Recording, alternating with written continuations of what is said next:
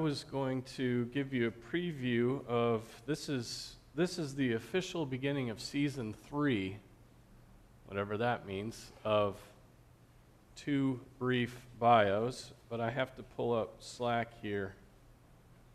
One sec.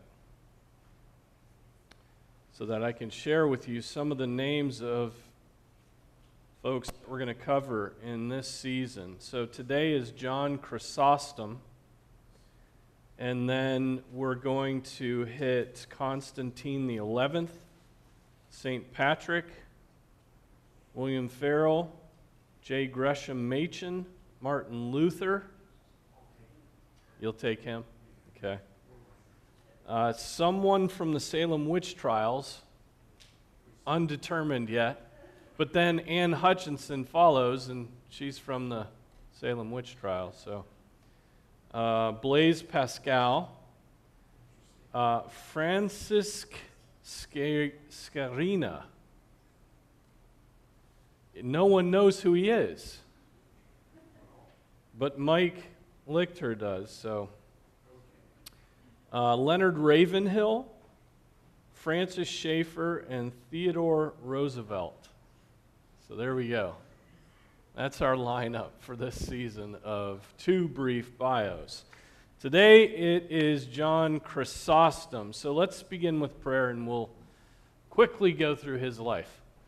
Let's pray. Father, thank you for your mercy to us in Jesus. Thank you that you have redeemed us, miserable sinners, and you have uh, and will glorify us in Christ. And Father, we pray as we study uh, your servants in history that you would bless us, that you would encourage us, that you would uh, rebuke us and correct us, uh, all for the glory of your Son, Jesus, in whose name we pray.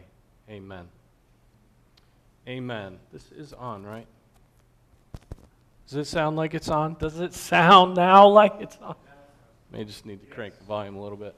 Just bring the volume up a little bit seems a little dull. I want it to be screamingly loud. All right, so John, it's number 11. John Chrysostom. John is his name, Chrysostom is his is his sort of nickname. Now that's a little too loud. Thanks. I'll have to whisper. John Chrysostom is an early church father. So we haven't, uh, we haven't done many of these in our bios. Have we gotten into the early church fathers? Can't remember. A couple of them? Well, who? I probably did them both.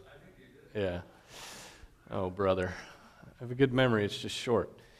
Um, he was born in 347 in a city called Antioch. What do we know Antioch for? First place, yeah, where the Christians were called Christians. And it's whose hometown? Paul. Yeah, the Apostle Paul. And he, uh, and so that's where in 347, Chrysostom, this John guy, was born. It is in modern Turkey, Antioch, right set between uh, right at the end of the Mediterranean Sea, set between Turkey and Syria. Right? Uh, I think it's modern Turkey. It would have been in ancient Syria uh, during that time. He died in 407 in Constantinople. Right? He is, he's a contemporary of these men who were very important uh, in the development of theology. Gregory of Nan- Nan- Nazianzus Gregory of Nyssa, and Basil of Caesarea. Those, those are men you probably haven't read, but you have been impacted by their theology, especially their Trinitarian theology. They were the, the men who developed the Orthodox uh, Trinitarian theology. They fought against Arianism, so we owe them a lot in that fight against Arianism because Arianism during their time and during this time had basically taken over the whole world. Um, and it was through this, these uh, men's work that uh, it, the church was, in a sense, reclaimed from Arianism. Chrysostom lived a, a, past them by a few decades, and so uh, these early church fathers, those three guys, the two Gregories and Basil, are called the Cappadocian Fathers. So, John Chrysostom studied with the theologian Diodore of Tarsus. And Diodore had reconstituted the school of Antioch. There were a couple schools of interpretation at the time. There was a school of Antioch, there was a school of Alexandria. Antioch was known for its sort of grammatical, historical, literal interpretation of Scripture. The school of Alexandria was sort of wild, um, allegorical interpretation of Scripture. Uh, Origen would be of that school, and Chrysostom would have been of the Antiochene school. And so, very literal interpretation of Scripture, how we would interpretate, interpretate, interpret Scripture. Interpretate is something entirely different. I'm surprised you don't know what it means. and so, um, Chrysostom, that is not his last name. It actually in Greek means golden mouthed. He got to be, he, he was so eloquent in his preaching and in his style that they called him Chrysostom, golden mouthed. And he, he became renowned for his preaching, described as both eloquent but convicting, strong, and direct. Uh, we have a huge number of his sermons, which is incredible that it's 347 and we have uh, books and books and books of his sermons. Uh, he, um, they were transcribed by listeners and then he reviewed them and then published them afterwards. And so we have uh, hundreds and hundreds of sermons from him. And so we can go back and we can uh, look exactly at uh, what he said, and uh, you can piece his life together by some of the statements he makes about events that are happening or things that are happening to him, and he's expressing those in his sermons. For three years, he um, was bishop, was assistant to the bishop in Antioch, a guy named Mel- uh. Around 30, um, uh, 371 or 372, an attempt was made to, which seems to be, uh, you know, common throughout the history of the church, to forcibly ordain him. He, having already become quite an ascetic, right? Do we know what an ascetic is? Uh, the harsh treatment of the body, self denial, um, not eating, not sleeping. He had, uh, he had spent some time with, uh, with others as an ascetic well, when they tried to forcibly ordain him, he left the city. He got out of Dodge, left one of his friends to be forcibly ordained, and his friends was sort of like, thanks, John. Um, he left the city. He headed for the mountains surrounding Antioch. And so around Antioch, there are mountains. In the mountains were a number of monkish sort of ascetics that uh, had their schools and camps and communes up in the mountains. He, it was said he had two motives in going there. One was to avoid that ordination that he believed really was, was premature, that he was unprepared for.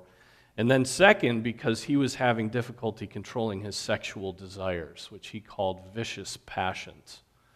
And so he, he was going to um, he was going to try to quell the passions by the harsh treatment of the body. Okay, and so he went up into the hills. He would spend four years in the mountains with some kind of Syrian guru monk guy. He spent four years with him. He continued uh, throughout his whole life to speak highly of asceticism and highly of the time that he uh, had spent there. Uh, he, after that four years of semi communal life, he went to live by himself in a cave for thrice eight months, is how he put it. For two years, he lived by himself in a cave. He said later that he passed most of that long span without sleeping, memorizing large portions of the Old and New Testaments, and that for the entire two years he never lay down by night or day. Did not lie down. Um, he had a meager diet, he had long fasts, and of course, his health would be severely damaged by this time that he spent in a cave, not sleeping and eating. And his early biographer, Palladius, says his gastric regions were deadened and the functions of his kidneys were impaired by the intense cold. Right? No space heater in the cave up in the mountains of Antioch. Um, no fire no nothing. He lived in that cave very meagerly without anything. He would suffer throughout his life from rushes of blood to the head, stomach trouble, insomnia, and extreme sensitivity to winter cold for the rest of his life. So, what was the deal with neglecting sleep? This was a common practice of the ascetics during this time of uh, this time of the um, the uh, church, the, the highest ideal, they said, was to be communing continually with God. Sleep disturbed that communion. And so they did anything they could to keep from sleeping, which meant never lying down. Um, I, I, just can't. I mean, s- sleep deprivation is, is a technique we use when we're torturing people, right? Uh, sleep deprivation is one of the worst torments that some of you have ever experienced, insomnia or things like this. But this was a dedicated, like, I'm not going to sleep because it, it, uh, stops my communion with God.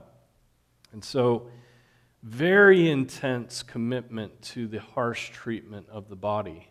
And uh, he never repudiated this. He never came to a time where he said, well, you know, this has no power against the flesh. He always spoke very highly of this time and um, these practices. And he, he would later, throughout his ministry, he would really take it to the monks that he thought were very worldly uh, and, uh, and were giving themselves just to the life of the city and he thought there should have been a little more asceticism in these men. So, why did he return to the city of Antioch? So, he's up there six years, last two years are in the cave. He returns to Antioch because his health was breaking down.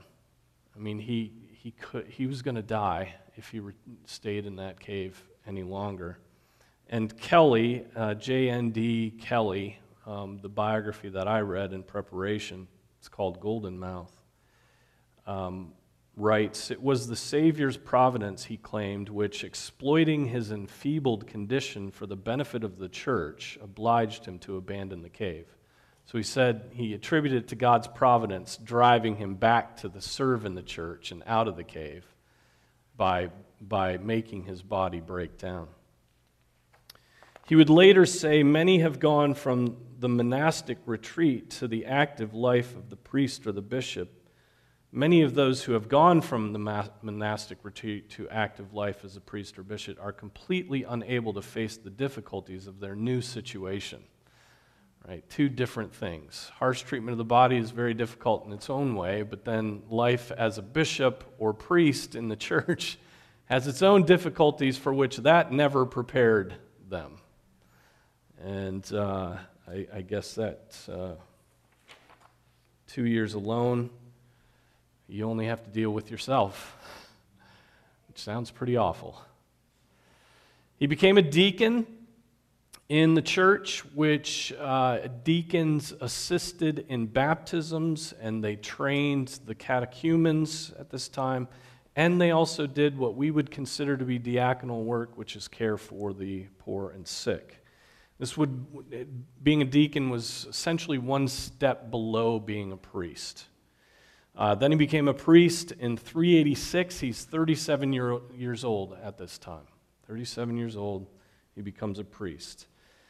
Um, though the bishop of these towns, the bishop of Antioch, the bishop of Constantinople, would normally have done the preaching work in the church, the, the bishop of Antioch, Flavian, knew that he had a talented man in Chrysostom, and so gave him every opportunity he could to preach in the churches in the city. Uh, and so, very quickly after he was ordained a priest, he became known for his, his preaching. He preached extempore people said people it is said were amazed that he had no scrap of paper or book in his hand but held forth impromptu something they had never seen before. So completely without anything. Um, and being eloquent in that. I think all of us could get in front of people and speak. But the problem would be getting in front of people and speaking on scripture eloquently um, that would be very difficult with, without, that, um, without those helps. On Sunday, 21st of February 387, John harangued the congregation in the old church in Antioch on Paul's advice to Timothy. Right? Paul's advice to Timothy was drink a little wine for your stomach's sake. 1 Timothy 5:22. Now, listen how he harangued them. He, he took the occasion to criticize our simpler brothers, who, when they see people getting drunk and behaving disgracefully, call for a ban on wine. Right? Even though he's an ascetic, right? Even though he's, you know, cut off everything, he, he, he lays into the simpler brothers who, when they see drunkenness, are like, let's get rid of the source, right? Um, when you see violence, let's ban guns. That sort of idea. Wine, he pointed out, is God's creation. It is not the mere use of it that causes drunkenness, but immoderate indulgence in it. In his, in his um, words to these Christians, um, he, he went on to say, um, I think he moved from, from drunkenness on to blasphemy. He said, If they should come across someone blaspheming God, they should rebuke him sharply, if necessary, striking him in the face. And then he said this Make your fist holy by that blow. oh, man. Yeah, it's great. It's really good stuff. Um, if you come across someone blaspheming God, rebuke him sharply, if necessary, striking him in the face. Make, that, make your fist holy by that blow. Stop that blasphemy. So he get a taste for his straightforwardness in his sermons and in his preaching. Um, today, pastors soften everything, soften even what Scripture is very explicit in. Soften every blow, right? Pull all their punches. Never get passionate about any topic right? And so, very cool, very collected, very calm, and very cold is, I think, our pulpits. I'm not, I'm, I have no problem with him saying what he has said here, especially on drunkenness and on alcohol. Um, as far as striking somebody, be careful. You reap what you sow. But the blasphemy of God, which we take in all the time and hear all the time, we just don't do anything about. We never defend God. We never defend His name. We hear people in our, in our, and I'll get to this in a second. We hear this in our movies. We hear this in the, the, the stupid, uh, the stupid tunnels we go down on social media, on all the memes and all this. We hear blasphemies of God, and it just doesn't even affect us at all, which shows you that our zeal for God's name has grown very cold, right? So, so hear what he's saying here and uh, take what is righteous and spit out the bones. 386, 387 until 397, he's a priest in Antioch. He's preaching the word. One of his favorite themes and this again ties into what, just what I said. Um, one of his favorite themes was the corrupting influence of the theatrical shows in the city. He constantly came back to the corruption of entertainment. Pounded and pounded and pounded on this. And I, I want to share with you uh, a section of one of his sermons because it is incredibly helpful to us, again, who live in Vanity Fair. We have plopped down right in the middle of Vanity Fair, and we indulge in all the same things that the, the worldly around us indulge in, right? We, we have not distinguished ourselves from the world. Uh, this is to our shame. And, and listen to this, just the snippet of this sermon that he preached. Why do I talk about the theater? He asks. Often, if we meet a woman in the marketplace, we are alarmed.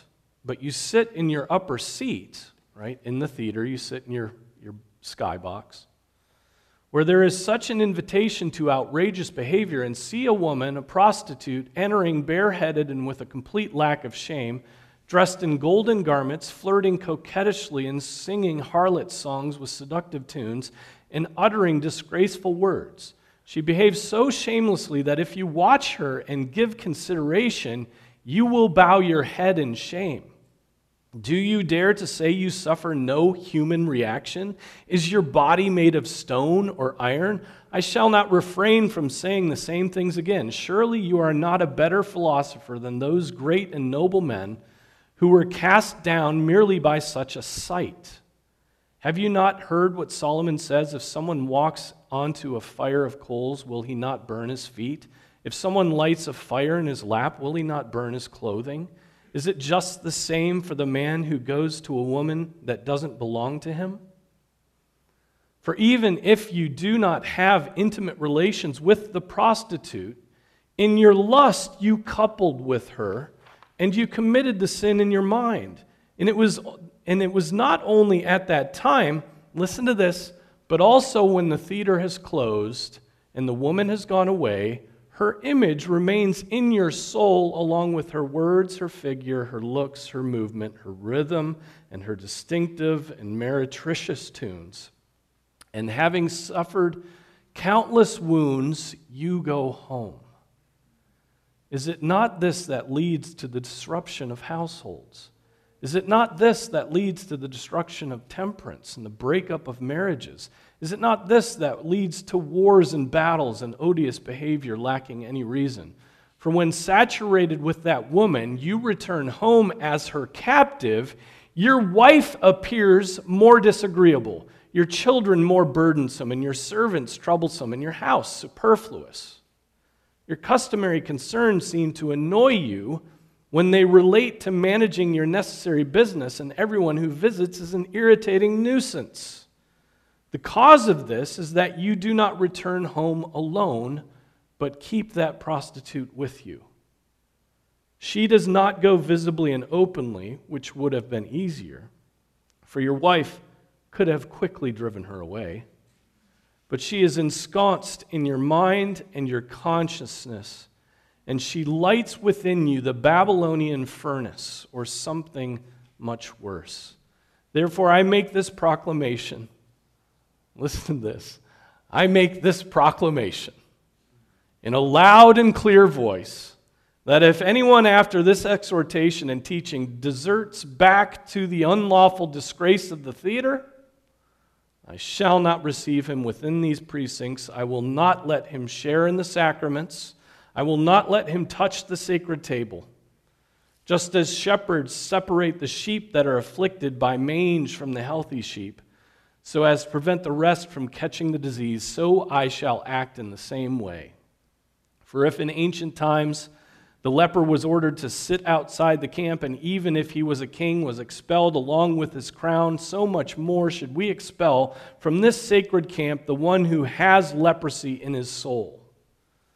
Just as in the beginning I used exhortation and advice, so now, after all this exhortation and teaching, it is necessary from now on, to deploy exclusion.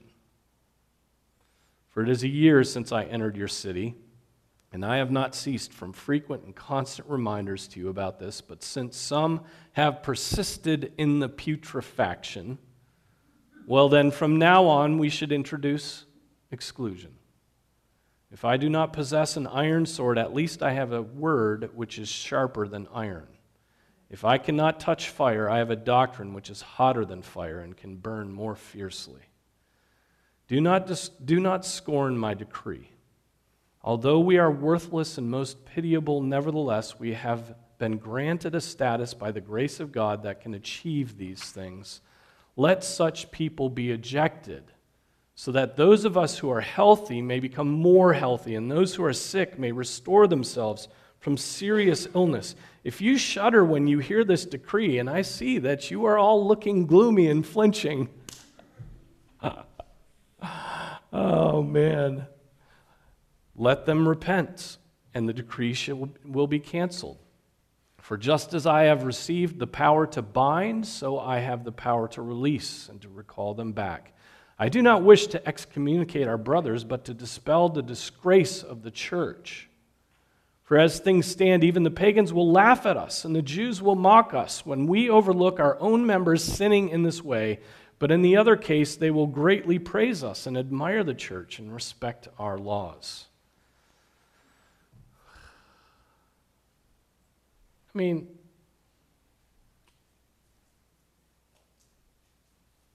that's good preaching. Right? That's good preaching that no church today will allow. Will not. The members of the church will not allow their pastors to preach in such a way.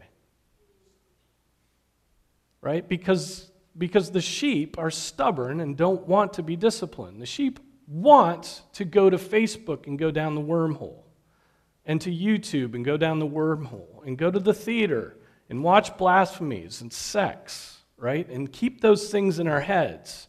And those are off limits, right, to the, to the church.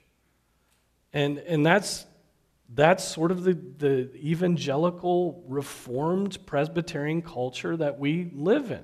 And so preaching like this gets pastors fired it gets them fired.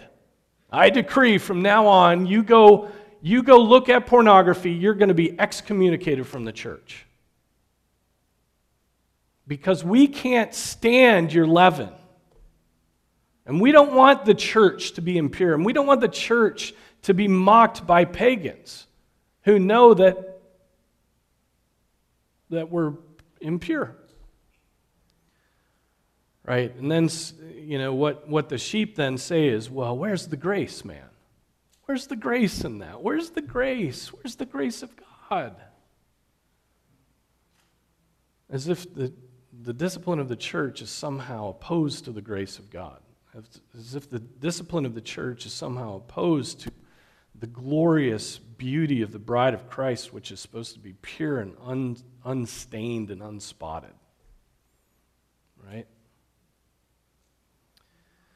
Anyway, that example, um, that whole sermon is rather incredible in his, uh, in his speaking with authority, in his laying out there these, and, and using his authority, using his capital uh, in the church, and not being afraid to. Now, this has consequences in his life. At the end of his life, everybody is against John Chrysostom everybody is against him. So the times don't change, right? There's nothing new under the sun. You preach boldly, and, and God will make sure you get crucified. Just like his son. One day in 398, John Chrysostom received an urgent summons from the governor of Antioch. Chrysostom was told to get himself to the gate of the city, and he was picked up and driven 25 kilometers up the road to uh, Pagre, where he was given the news. He was being taken on imperial orders to Constantinople, the capital city, to be the new bishop. So his reputation had got out there. He was in Antioch for 12 years preaching, and now they take him out of the city to deliver the news. And the reason they take him out of the city to deliver the news is they don't want a riot by the people who love him and love his preaching. He packed the churches at this time. They were packed. If they had a guest preacher, he would get depressed because no one would show up. And he would rebuke the congregation. right? But so they took him out. The emperor's letter had insisted that the operation should be carried out as discreetly as possible. It was feared that the populace might be tempted to demonstrate if they learned that their adored preacher was being taken from him. John is about 50 years old now when he's being consecrated the bishop of, of um, Constantinople. The most important city, the city where uh, the, the emperor and the uh, emperor's wife live, and the emperor's wife will, will come in play. This was the permanent seat of the Eastern emperor and his government. And so the emperor, Arcadius, was stupid and ugly. The empress, Aelia Eudoxia, was beautiful and sharp as a whip. um, and so you had a situation here where the empress was going to be running the show. Arcadius just was not a smart man. Eventually, the, the man who runs the empire during this time is one of uh, the emperor's uh, eunuchs who just starts amassing wealth or amassing uh, power and calling the shots. But Arcadius and Aelia Eudoxia were members of his flock in Constantinople and attended services, attended services frequently.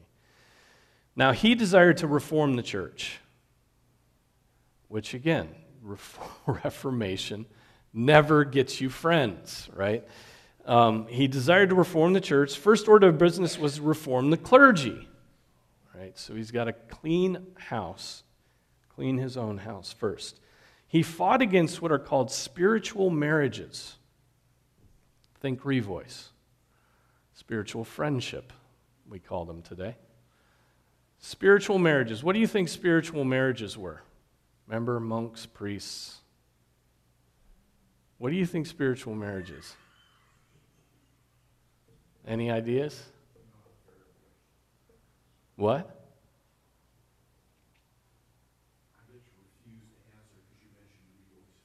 Okay. Well, spiritual marriages were, uh, you essentially had the situation where um, priests who claimed to be celibate had in their homes what they called spiritual sisters. And, and this led to a lot of scandals, right? They, were, they had said they were committed to celibacy, but they had sort of live in, you know, maybe a sister, maybe a housekeeper, maybe something like this. And eventually, you know, they would. Um, uh, they would, yeah, have some baptisms to perform. Um, and it was, it was constantly an occasion for scandal. Uh, you had a very, and so, so he, he, he railed against this. It'd be interesting to, to take those sermons and, and uh, apply them to Revoice because the Revoice movement, which is the gay celibate Christian movement, claims celibacy, but they put forward this idea of spiritual friendship where, where two men who are same sex tempted live in the same household in a covenanted friendship, right? And think that that will not lead, I mean, it's not going to lead to baptisms, but it is going to lead to sodomy. And so it'd be interesting to see how those apply and see the relationship there. So, but the clergy was rich too, and the church was poor. That was a problem. Right? Clergy was, was making it, the church was poor, and the flock was simply unattended. And these were all things that Chrysostom attempted, just like, I mean, the reformers. Just like the reformers, Luther, Calvin, those guys. I mean, um, the church was rich, and the clergy was, was a mess, right? And the flock was unattended. And uh, so he's going about the same sort of reformational principles that come in play in the 16th century. he would rail against the rich in Constantinople, constantly railed against the rich. So it was another one of the themes of his sermons. He was always pounding on the rich people. Um, the gold bit on your horse, the gold circlet on the wrist of your slave, the gilding on your shoes mean that you are robbing the orphans and starving the widow. When you have passed away, each passerby who looks upon your great mansion will say, How many tears did it take to build that mansion? How many orphans were stripped? How many widows wronged? How many laborers deprived of their honest wages? Even death itself will not deliver you from your accusers, he would say.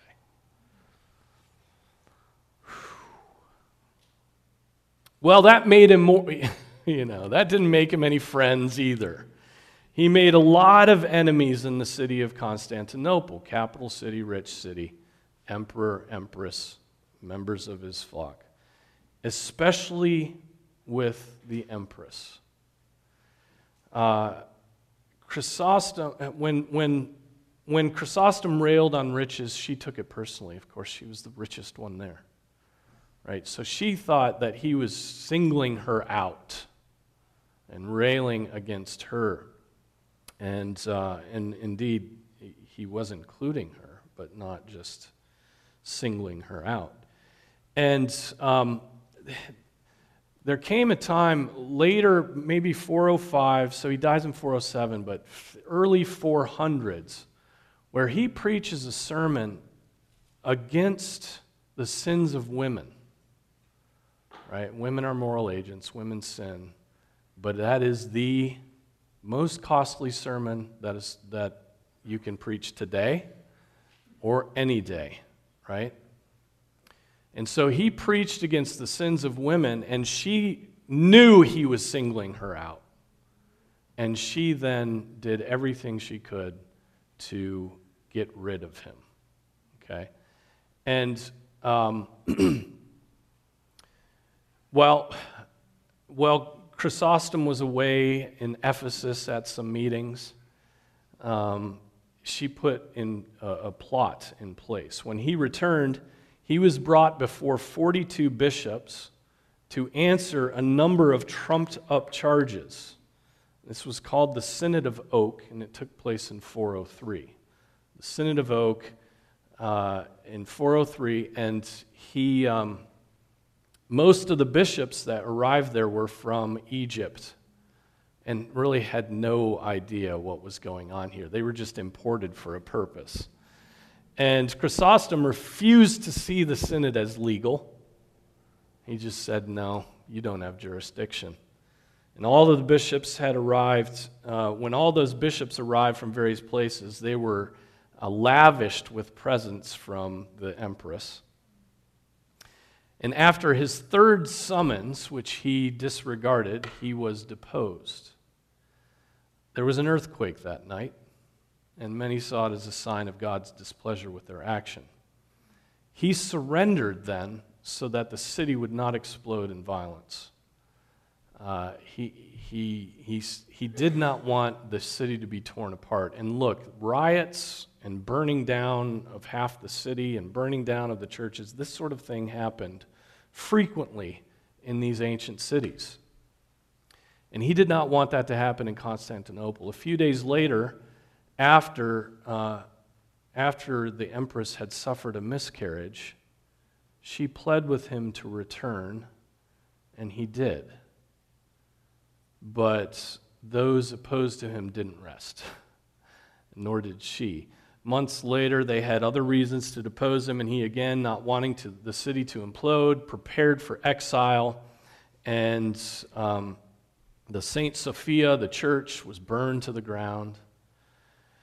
Uh, Chrysostom then went into exile in uh, and took to writing there, appealing to many authorities for his vindication and protection. He would write to Innocent I, the Bishop of Rome. He would write to all the powers and say that this, I was mishandled here, this is unjust, and um, looking for protection. But the, the relationship between the East and the West just didn't allow for much to be done for him at this point. Chrysostom was ordered into further exile to a cold and unknown hamlet on the shores of the Black Sea. On his way there, pushed by the soldiers beyond what he could bear, he became seriously ill. And when he knew death was near, he had them stop by the roadside where there was a small chapel, a small church. He took communion and he bid farewell and preached his final brief sermon. And his final brief sermon was In all things, glory to God. Amen. That's what he said, his final words. And so um, here's, a, here's a sort of summary or a, a contemplation of the work of Chrysostom uh, in, in one of the history books that I was referring to. It says this As we compare the lives of Chrysostom and Ambrose, Ambrose over in Italy, Ambrose, the one who taught Augustine, right, doing his own reforming work. As we compare the lives of Chrysostom and Ambrose, we see an indication of what would be the future course of the churches in the East as compared to the West. Ambrose faced the most powerful emperor of his time and won. Chrysostom, on the other hand, was deposed and banished by the weak Arcadius. From then on, the Latin speaking church of the West would become increasingly powerful as it filled the vacuum left by the crumbling empire. In the Greek speaking East, on the other hand, the empire would last another thousand years, sometimes weak, sometimes strong, this eastern offshoot of the old Roman Empire, the Byzantine Empire, would zealously guard its prerogatives over the church. Theodosius was not the last Western emperor to be humbled by a Latin speaking bishop, and John Chrysostom was not the last Greek speaking bishop banished by an Eastern emperor.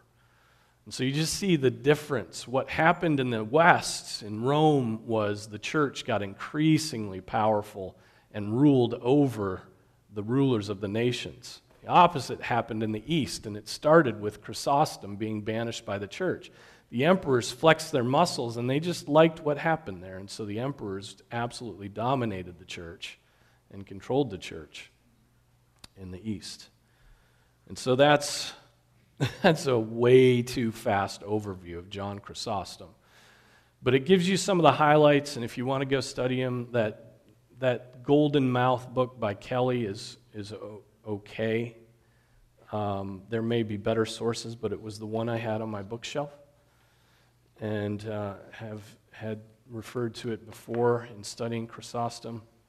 But what I take from Chrysostom is just once again, Go to the source documents. Always go to the source. Read Luther's sermons and Calvin's sermons and read Chrysostom's sermons to find out what their ministry is about because you can't trust anybody in the 20th or 21st century writing about their sermons to give you the straight dope.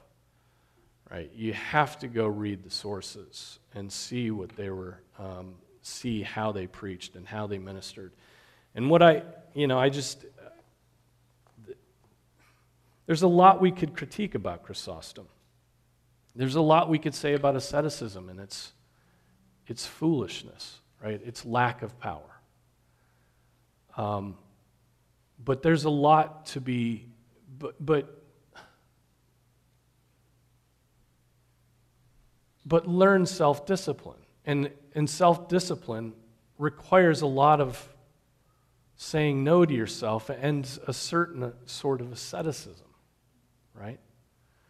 It does mean saying no. Try to lose five pounds, and you realize how weak you are in just saying no. You know? But, and so I don't, I, I don't want to throw, as a way of salvation, asceticism is a miserable and failure and completely powerless. It will not save.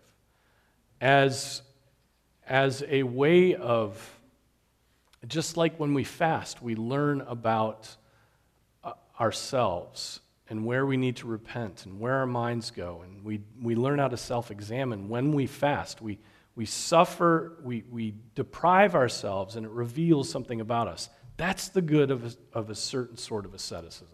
It reveals what you're made up of. On the other hand, the, the boldness in preaching, right? Um, there you want to have a pastor who's willing who's willing to sabotage his ministry by preaching to you the word of God as it is. Right?